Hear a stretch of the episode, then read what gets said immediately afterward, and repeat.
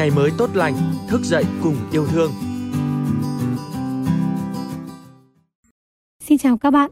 Chào mừng các bạn đã đến với số podcast ngày mới tốt lành ngày hôm nay. Mình là Thu Liễu, người sẽ đồng hành cùng các bạn trong số podcast lần này. Trước khi bắt đầu câu chuyện, mình có một vài câu hỏi nho nhỏ dành cho các bạn. Có bao giờ các bạn đọc một cuốn sách mà cảm thấy bị choáng ngợp bởi không thể hiểu được ý nghĩa của ngôn từ trong đó hay chưa? Hay có bao giờ bạn mua một đôi giày rất đẹp nhưng nó lại khiến bạn bị đau chân mỗi khi mang nó chưa? Hoặc là có khi nào bạn chọn làm một công việc với yêu cầu rất cao, vượt qua khả năng của bạn, nhưng bạn vẫn cố gắng làm vì đó là một công việc lương cao và có tiềm năng phát triển hay không? Nếu bạn đã từng trải qua những khoảnh khắc như vậy, xin mời bạn lắng nghe bức thư gửi cho chính mình của ngày hôm nay để tìm ra câu trả lời nhé. Gửi cho chính mình của những ngày sau. Có lẽ những ngày vừa qua chúng ta đã trải qua thật nhiều cảm giác lạ lùng mà chính bản thân cũng không thể lý giải được. Cả tuần nay mình đã làm việc rất mệt mỏi, nhưng đến cuối tuần mình lại dậy rất sớm và vẫn giữ thói quen đọc sách 15 phút mỗi ngày. Dạo gần đây mình thấy trên mạng có rất nhiều bạn chia sẻ một cuốn sách của một tác giả rất nổi tiếng. Cuốn sách nói về sự tồn tại, sự sinh ra và mất đi, nói về sự sống và cái chết của con người. Mình đã bị thu hút bởi những lời giới thiệu vô cùng hấp dẫn và rồi mình đã mua cuốn sách đó. Mình rất muốn biết cuốn sách này có gì hay mà nhiều người mua và tìm đọc như vậy. Nhưng lạ thay, trải nghiệm đọc sách lần này của mình có vẻ không được suôn sẻ cho lắm. Từ những trang đầu tiên, mình đã bị choáng ngợp bởi những từ ngữ chuyên sâu mà đối với mình nó như một kiến thức hoàn toàn mới. Mình không hiểu được ý nghĩa của những từ ngữ đó. Mình đã tra từ điển và tìm hiểu về các khái niệm. Nhưng rồi sau đó, mình liên tục cảm thấy mơ hồ về những gì cuốn sách viết. Mình nghĩ bụng rằng có lẽ cần phải đọc rất nhiều lần thì mới hiểu được những gì tác giả muốn truyền tải. Mình đã đọc đi đọc lại rất nhiều lần và đã cố gắng đọc đến 1 phần 3 cuốn sách.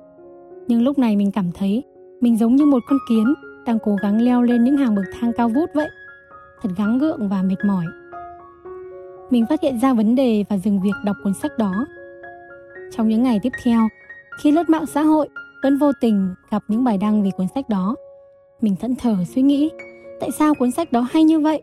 Nhiều bạn đọc khác đều hiểu, mà tại sao mình lại không thể hiểu được nội dung của cuốn sách đó? Mặc dù mình đã tìm hiểu về những từ ngữ, những khái niệm và những ý nghĩa, nhưng đến khi đọc, mình vẫn cảm thấy ngộp thở và quá sức đối với mình. Cho đến một ngày, khi cùng cô bạn thử giày trong một cửa hàng, mình nhìn chúng một đôi giày rất đẹp, trong bên ngoài có vẻ rất phù hợp với mình. Chỉ có điều mũi giày hơi nhỏ khiến một người có phần mũi chân bè to như mình cảm thấy khó chịu. Mình đắn đo một lúc, nhưng trước những lời tư vấn như mật ngọt đưa vào tai của bạn nhân viên và sự thúc giục của cô bạn, mình vẫn mua nó. Ngay ngày hôm sau, mình đã xỏ đôi giày mới mua vì háo hức không thể chờ đợi hơn để được diện nó. Cả ngày hôm đó mình đã rất khó chịu và không thể đi lại được như bình thường vì mũi giày quá chật khiến chân mình đau đớn. Buổi tối sau khi tan ca về nhà, mình nằm trên giường suýt xoa đôi bàn chân đau nhức. Thật sự là mình đã quá vội vàng mua đôi giày khi không để ý đến việc nó có vừa chân hay không, nó có khiến cho mình đau hay không, mà chỉ chú ý đến vẻ đẹp bên ngoài của nó và ánh mắt khen ngợi của mọi người khi mình đi một đôi giày mới. Mình đã quên mất một điều rằng sự phù hợp mới là điều tốt nhất. Trong cuộc sống hàng ngày, có đôi khi chúng ta vẫn luôn làm những thứ không phù hợp với bản thân mình, cố gắng giành lấy những thứ không thuộc về mình. Mặc kệ cảm xúc của bản thân, cố gắng theo đuổi đám đông và tham vọng. Để rồi cuối cùng khiến bản thân trở nên mệt mỏi, cạn kiệt sức lực và tinh thần, nhưng vẫn không nhận được sự kỳ vọng mong muốn. Liệu rằng sự cố gắng bất chấp đó có xứng đáng hay không?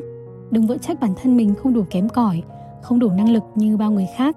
Trí tuệ và khả năng của mỗi người là khác nhau không phải ai cũng giỏi việc chữa bệnh, hay không phải ai cũng có thể trở thành một nhà lãnh đạo. Điều mà mỗi người chúng ta cần không phải là tìm mọi cách để trở thành người giỏi tất cả mọi thứ, mà hãy tìm ra điều mà chúng ta làm giỏi nhất. Có thể ở lĩnh vực này chúng ta chẳng biết làm một thứ gì cả, nhưng ở một lĩnh vực khác, biết đâu chúng ta lại có thể làm rất tốt thì sao? Hãy tìm cho mình một cuốn sách phù hợp, một đôi giày vừa chân, một công việc khiến mình yêu thích và cảm thấy thoải mái khi đã có sự vừa vặn rồi thì chúng ta hoàn toàn có đủ thời gian để phát triển thêm khả năng của bản thân trong lĩnh vực đó đừng để bản thân phải chạy theo những ham muốn số đông Hãy để mình thật sự đắm chìm trong ước mơ. Cuộc đời này ngắn lắm, nếu chỉ dành thời gian để chạy theo những thứ không phù hợp với mình sẽ rất mệt mỏi. Nó cũng giống như việc yêu một người không yêu mình vậy. Lâu dần, thứ bạn nhận lại được sẽ chỉ là một trái tim chẳng chịt những vết thương mà thôi. Hy vọng rằng sau khi đọc được những dòng tâm sự này, chúng ta sẽ có sự lựa chọn đúng đắn và phù hợp hơn. Các bạn thính giả thân mến, mình biết giữa cuộc sống sâu bồ này các bạn đã phải gồng mình rất nhiều, nhưng nếu mệt mỏi quá hãy dừng lại nghỉ ngơi một chút nhé. Tìm kiếm cho mình một niềm vui, một chốn bình yên và thoải mái nhất nhé. Xin cảm ơn các bạn đã lắng nghe câu chuyện của ngày hôm nay. Chúc các bạn có một ngày mới tốt lành